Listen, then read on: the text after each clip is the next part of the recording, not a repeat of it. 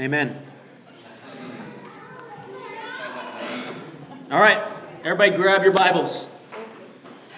If you don't have one, you want one, there's some over there on the table. Some of you I know are in your phone technology led app. That's fine too. Digital Bible, whatever you want to call it.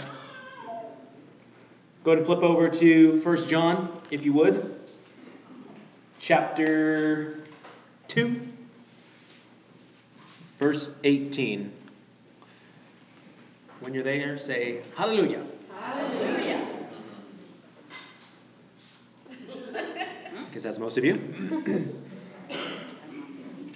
Here's what the Word of God says Children, in the last hour, it is the last hour, and as you have heard, the Antichrist is coming, so now many Antichrists have come. Therefore, we know that it is the last hour. They went out from us, but they were not of us. For if they had been of us, they would have continued with us. But they went out, that it might become plain that they all are not of us. But you've been anointed by the Holy One, and you have all knowledge. I write to you not because you do not know the truth, but because you know it, and because no lie is of the truth. Who is the liar but he who denies that Jesus is the Christ? This is the Antichrist, he who denies the Father and the Son. No one who denies the Son has the Father. Whoever confesses the Son has the Father also. Let what you heard from the beginning abide in you. If what you heard from the beginning abides in you, then you too will abide in the Son and in the Father. And this is the promise that he made to us eternal life. I write these things to you about those who are trying to deceive you, but the anointing that you receive from him abides in you, and you have no need that anyone should teach you, but as his anointing teaches you about everything, and is true, and is no lie, just as it has taught you, abide in him. Well, Father, we come to you again requesting for your help, your assistance, your guidance, your spirit to illuminate in us the truth of the Word of God that is before us. Lord, would you speak that truth this morning through me um, boldly and clearly and plainly? God, we thank you. And we love you. We really do, Lord. You are worthy of all that we have to bring to you, including our time and attention now. We ask in Jesus' name. Amen. All right, my friends, if you have any questions, the number is going to be on the screen shortly. There it is. Text your questions to that number there, and Sam and I will come up here at the end and, and answer those questions for you. Okay, so we read through our passage for today, and in there, there are some some things that probably are demanding our attention. You're reading some of those things, you're like, hmm, there's some interesting things going on there if you're really paying attention to what's happening. And we're going to look at some of those things for sure. But if you want to know, just sort of right up front, like what's the what's the core of this message? What what do we really need to know? That's this: that the anointing of the Holy Spirit at our conversion reveals the truth about Jesus, and the Word of God keeps us grounded in that truth. That, that's the core we're talking about here. The Holy Spirit at our conversion reveals the truth about who God is, and then the Word of God keeps us on track, if you will. The, the, that would be the foundational principle. Another additional thing you could add to that, I guess, would be that the truth has already been revealed to you and there's no need of anything else. You don't need anything else. You already have the truth. Nothing else is required. But John is concerned. He's concerned about some of the people that were among them who didn't seem to be satisfied with what they had heard. Nor did it seem like they had been anointed by the Holy Spirit and abiding in the original teachings. At least that's what it looks like. And sadly, my friends, not much has changed over the last 2,000 years. There's, there's still um, people who are just not satisfied in Jesus alone. If anything, it's gotten worse over these last 2,000 years. And even more concerning, I think, is that there are some among the church who are not truly among us. They're with us physically, they're a part of the visible church, but they're not a part of the invisible church. That is the true body of Christ. And that's a scary thought, isn't it? People sitting in chairs, in pews all around the world right now who think they're good to go, and they're not. This is a concern of John's, and it should be a concern of ours too, right?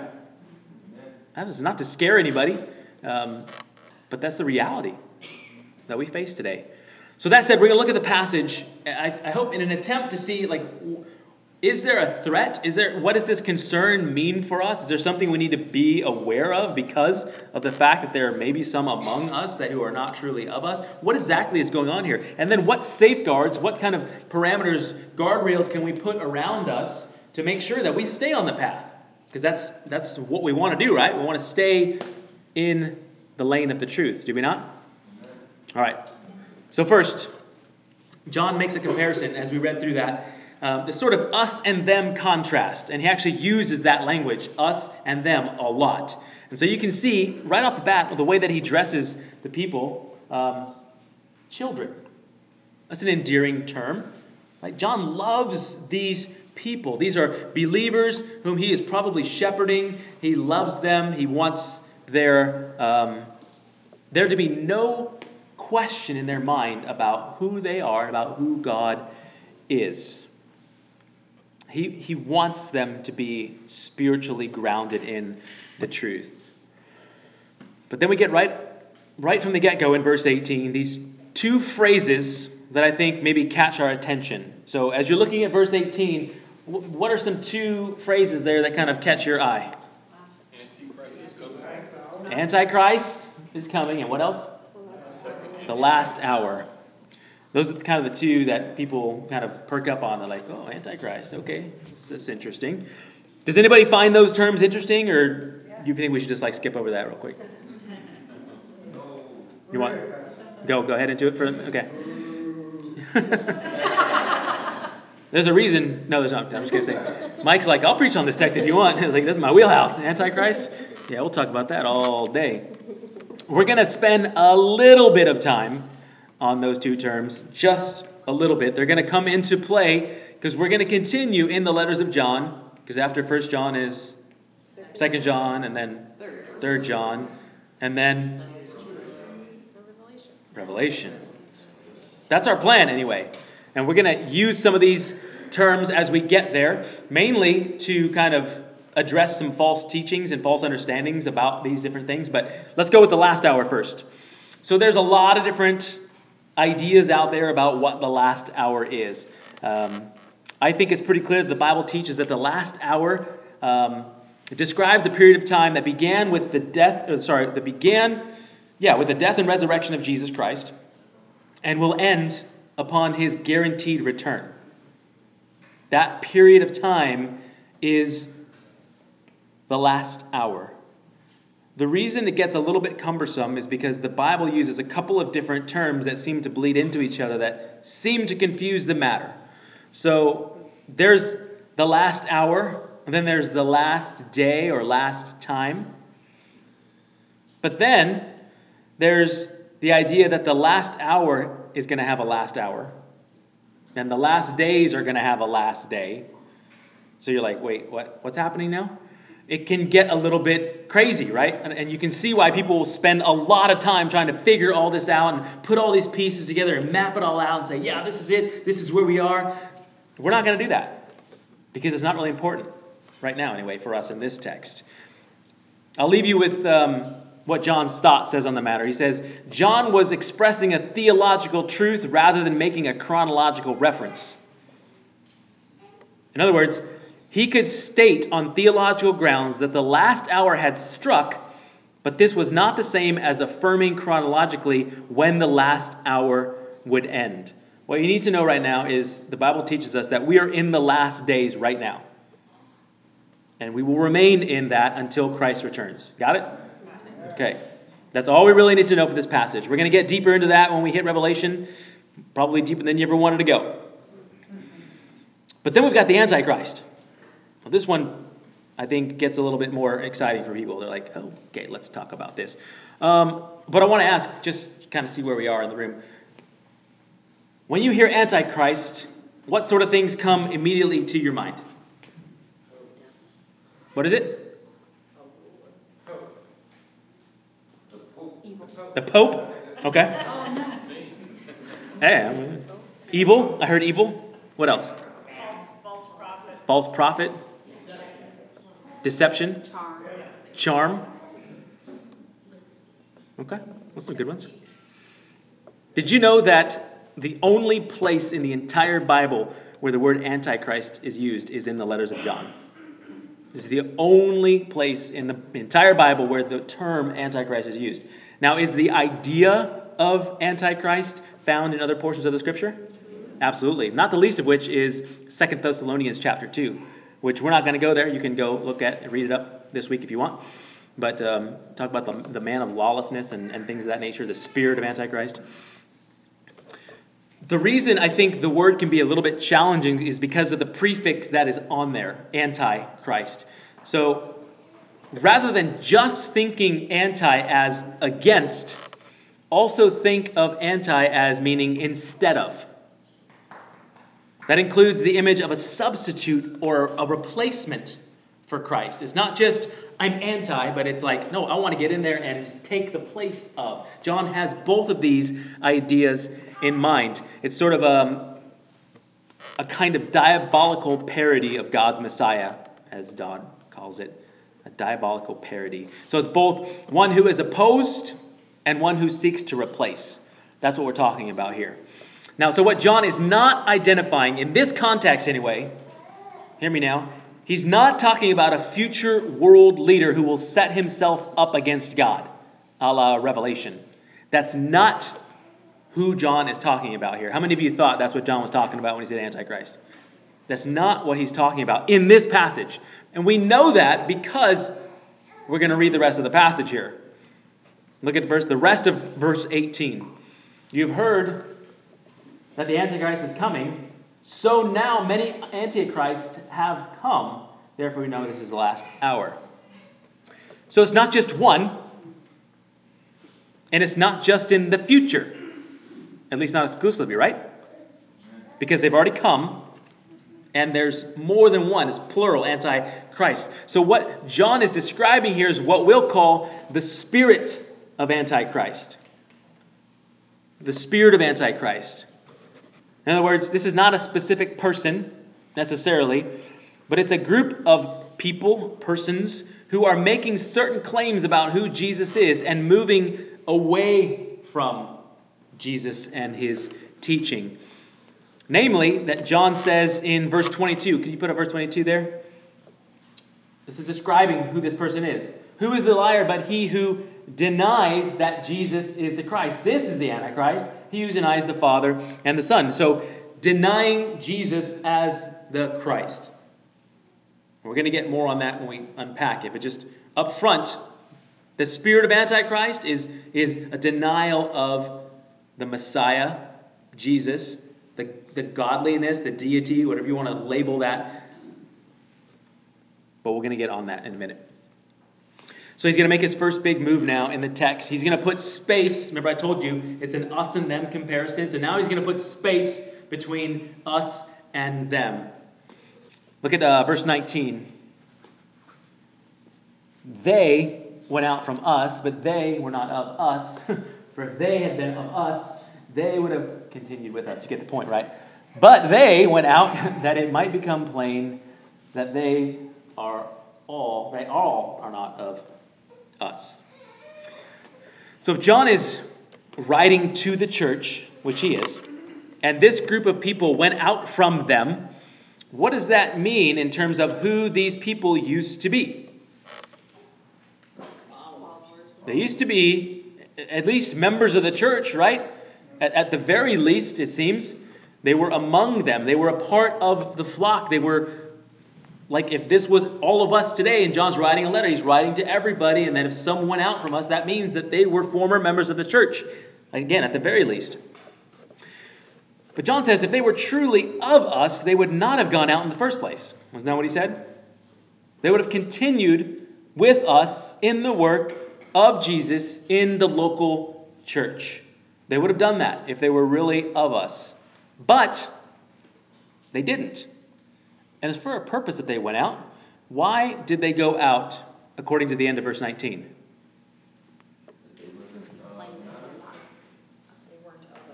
Yeah, but why? So that it would be, so to become obvious, it would be clear to everybody else that they weren't of us. John is saying the, one of the reasons they left is so that we would know those people we thought were with us, they're not with us. That's one of the reasons they went out.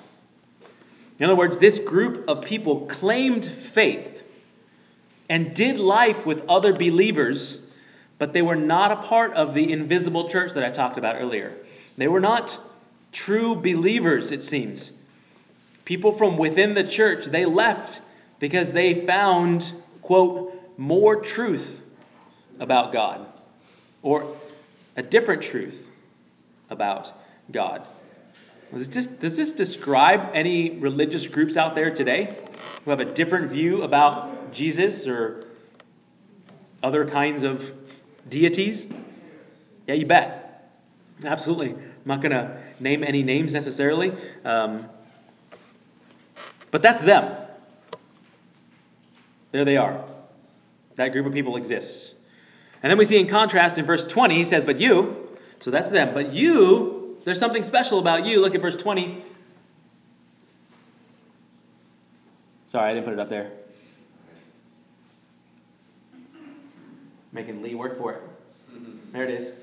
But you have been what? Anointed by the Holy One, and you have all knowledge. Okay, so that's a different kind of description of, of people.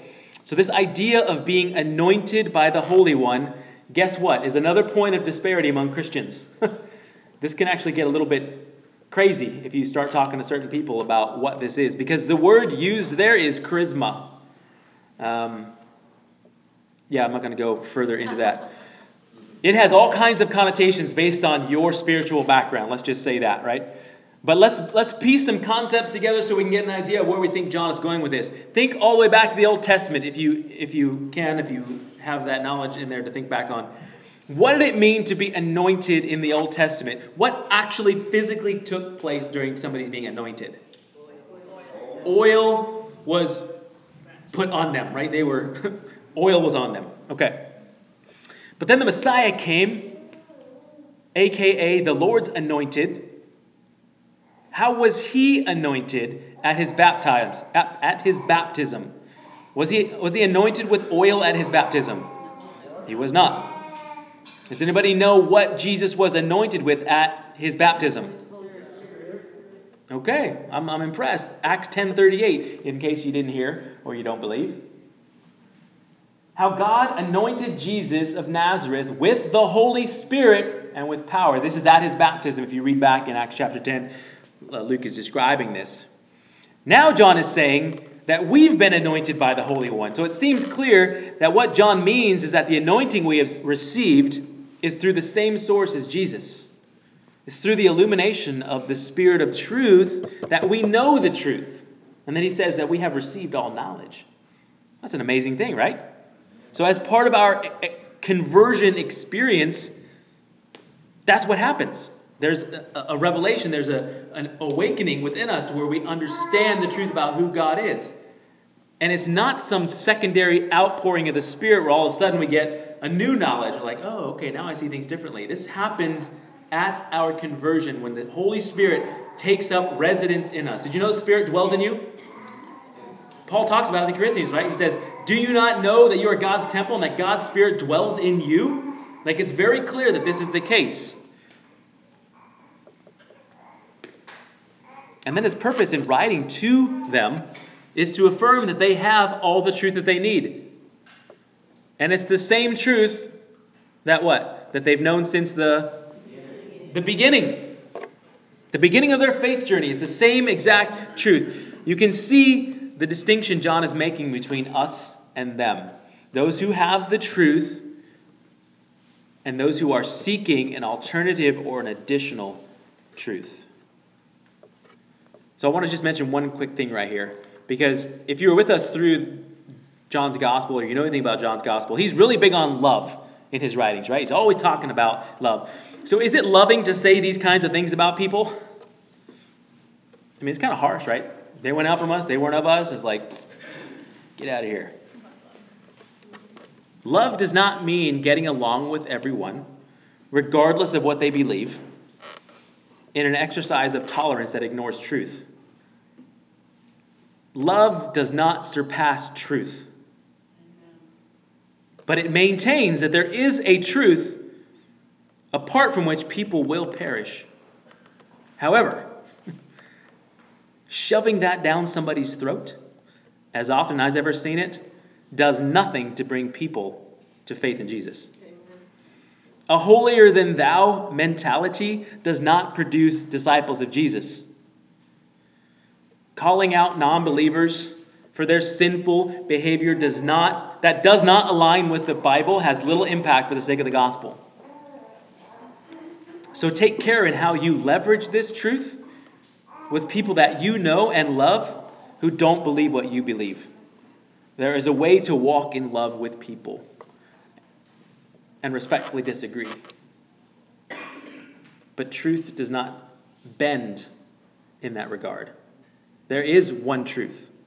And that's one of the hardest parts about the Christian faith is it is exclusive. That's that's one of the things that people outside of the faith have the hardest time with. Oh, it's so exclusive.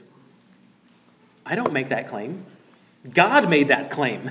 I'm just telling you what he says. That's a hard truth. That's a hard thing. That's why the gospel is offensive to a lot of people. He says, You're wrong. And there is only one way.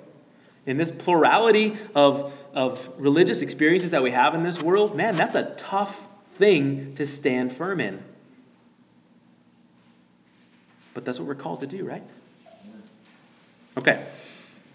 So that's the us and the them. We get that spirit of Antichrist and that stuff going on around there.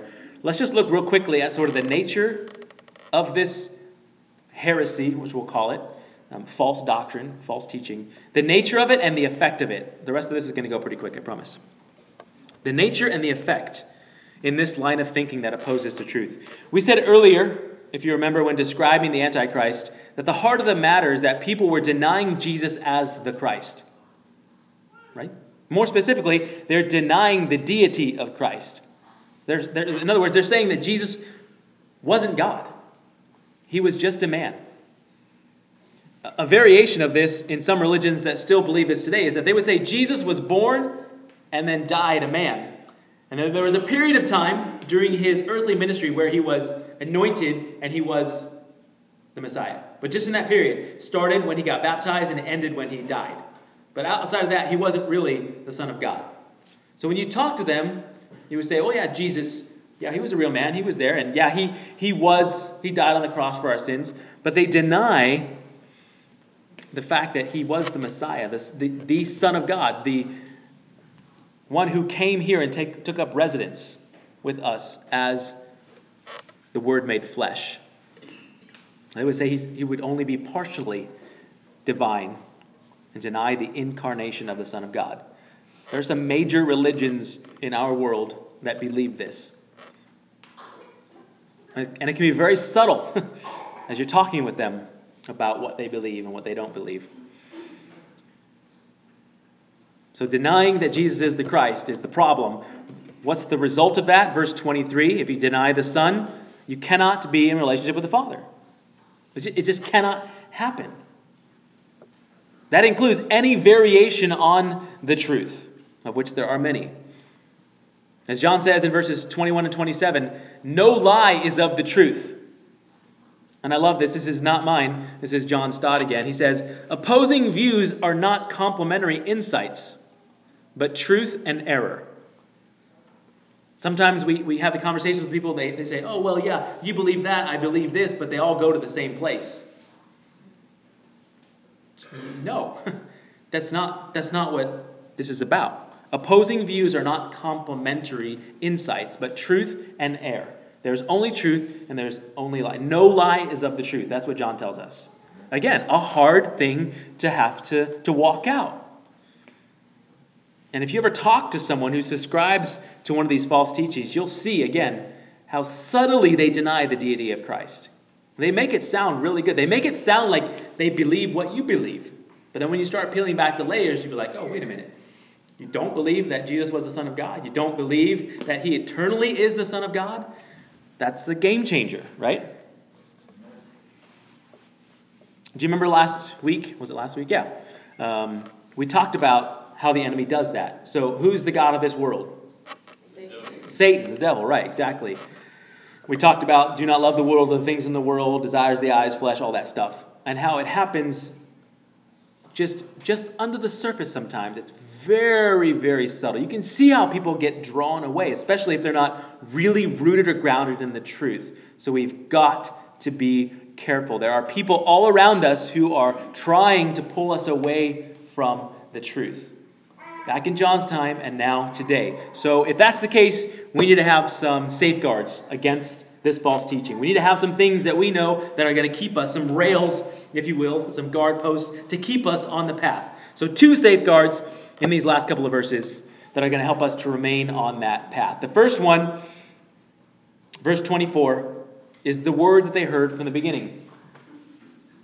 Let what you heard from the beginning abide in you. If what you heard in the beginning abides in you, then you will abide, and you too will abide in the Son and in the Father. So, what is it that they were taught in the beginning? The truth, right? The Word of God, the gospel. If you remember what I had talked about at the beginning of this message, that the truth has already been revealed to you, and there's nothing else you need. Right? No need to add on to it. There is nothing else to add on to it. But you do have to remain in it. What's the word that John uses all the time? Abide. That's like his favorite word.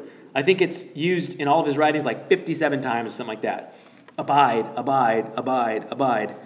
And then he says, as long as you do that, as long as you remain in that truth, abide in the truth, your relationship with the Son and with the Father is secure. Isn't that what he said? Amen.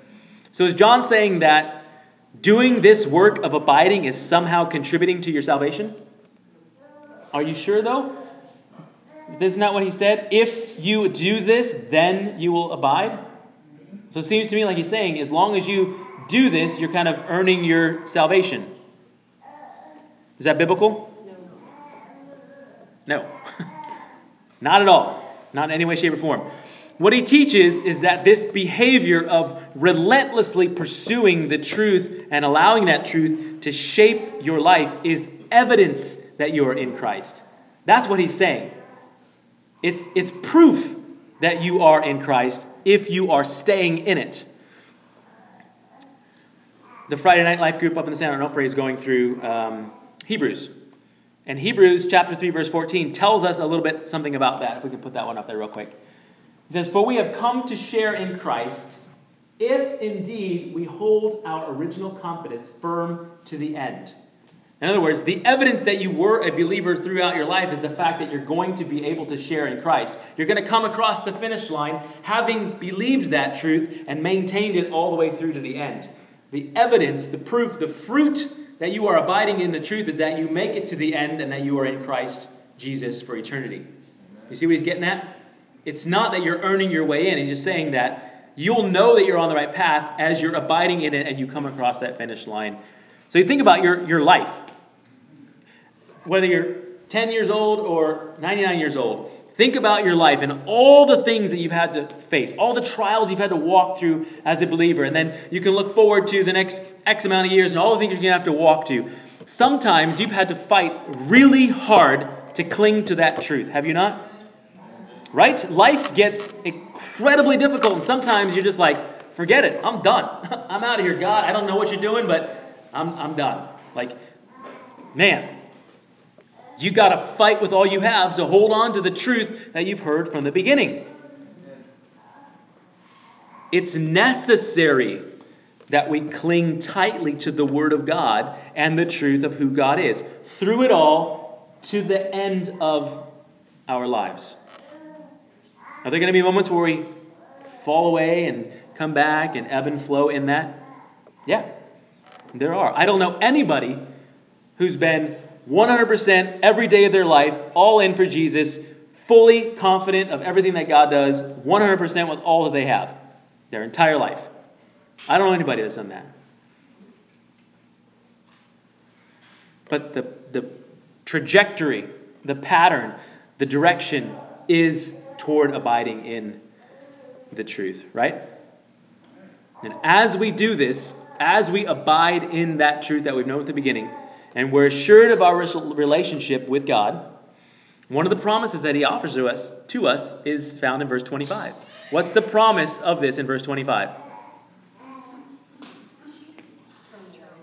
Eternal life. Abide in the truth that you heard from the beginning, the gospel of Jesus Christ. Remain in that all the days of your life. Be assured of the relationship that you have with the Father through the Son, and you will have eternal life. That's the promise. So the first safeguard is the Word of God and our abiding and remaining in that truth. You want to know how to stay on the rails to be in that same direction is the Word of God shaping and impacting and influencing your life. Amen? Amen? That's why reading this every day is so important. It's not just something that we say because I think we should read the Bible. No, it has a purpose. It's to keep us abiding in it and to move in that regular pattern, that regular direction of living a life for Jesus. But we got to know what this says in order to abide in it, right? So the second safeguard then is seen in verse 27.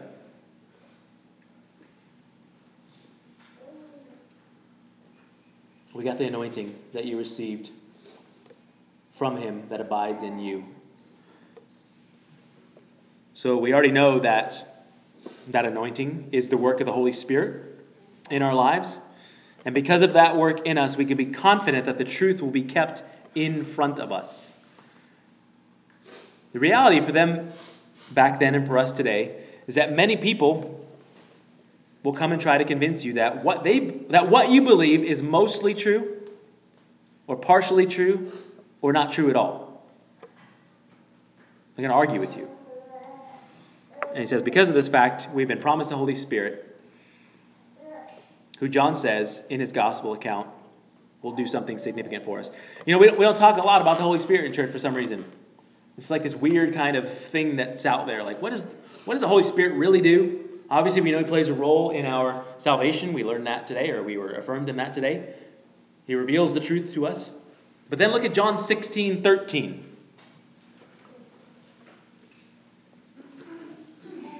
When the Spirit of truth comes, He will guide you into all truth. For He will not speak on His own authority, but whatever He hears, He will speak, and He will declare to you the things that are to come. Those first couple of words is a, a specific role of the Spirit that He will guide you into what? The Holy Spirit, one of His functions is to guide you in all truth. That's a, that's a great thing to have, right? that's a great advocate for our benefit that he's going to keep us and guide us into all truth because there's so many competing views and things that are trying to rip us away from the truth. Professor Jobes says it this way John now reassures his readers that the discernment they have exercised in the past that brought them to faith is the genuine work of the Holy Spirit, and that they have no need for anyone who teaches something new and different, no matter how spiritual it may appear. John is confident that the Spirit will confirm his teaching about Jesus Christ because the Spirit has inspired it. right? This word is the Word of God, inspired by the Spirit. So John is confident that the Spirit is going to continue to reveal the truth to you, to keep you affirmed by it. So the second safeguard that we have against heresy and false teaching is the Holy Spirit. He's our guide. He guides us into all truth. Another word is counselor that the word uses. He's active and at work all the time in our lives, helping us to discern truth from error and abiding in that truth. But sometimes we don't we don't incorporate the Holy Spirit into our lives because we're not really sure what that looks like or or how to do that. But that's an important piece of the Trinity that we need to maybe spend some more time on. Because according to John, it's imperative that we know how the Holy Spirit works in keeping us to abide in that truth. Remember, I said at the beginning that the anointing of the Holy Spirit at conversion reveals the truth about who Jesus is, and the Word of God keeps us abiding in that truth? Well, let us add now that the Holy Spirit continues His work of maintaining the truth in our hearts and our minds. So, if you want me to sum it up for you, I'll do that. Remember what you heard at the beginning. Continue in that truth. Trust in the Holy Spirit and bring as many people as you possibly can into that same truth. That's what John is talking about here. We're talking about brilliance in the basics. Man, this is about as basic as you can get. You don't need anything else. And I should add, I kind of glossed over it, but when John says you don't need anybody to teach you, he's not saying that you don't need teachers ever again. Because what is John doing in this letter? He's teaching. So clearly he's not saying, oh, just go out and do whatever you want. But some people will say that. Oh, you don't need any teacher. You don't need anybody to come up and teach you. The Holy Spirit's going to teach you. Yeah, that's not exactly what he's talking about here. The Holy Spirit is going to reveal truth from error, and we have to discern. That's something that we do, my friends. As Christians, as believers, as we mature, we have to discern truth from error. We have to be able to look at the Word of God and hear what people say and teach. When anybody gets up here and preach, whose responsibility is it to make sure that what they're saying is the truth? It's yours. I mean, it's, yeah, it's mine too. But the Bible tells you you ought to go home and look and study the Word to make sure that it is true. And how are you going to know? How are you going to discern? You're just going to go out and get a seminary degree and, and you know study and learn Greek and all that stuff? Probably not. So what helps you to discern the truth? The Holy Spirit is going to guide you into all truth. That's a key foundational principle in our Christian faith. Brilliance in the basics. Amen? All right, let's pray. Father, thank you, Lord, for the fact that you sent your Spirit to us to illuminate in us initially the truth about who you are, God. We were dead in our sins and trespasses, unable to save ourselves. But Christ, you came and you died in our place and you made a way for us to be redeemed through your sinless, perfect blood. And then you said, It's better that I go so that the Spirit may come. And then the Spirit comes and works and brings life and, and, and awakens our hearts to the truth of the gospel. And we repent and we believe and we turn our hearts to you. And we abide in the truth that we heard from the beginning to know, God, that you are the way, the truth, and the life. And that we have eternal life in you and no one else and nothing else. God, it's through you alone. For by grace we have been saved through faith. It's not our own doing, but it's a gift of God and not a result of works. God, help us to remain in the truth that we heard from the beginning, abide in it.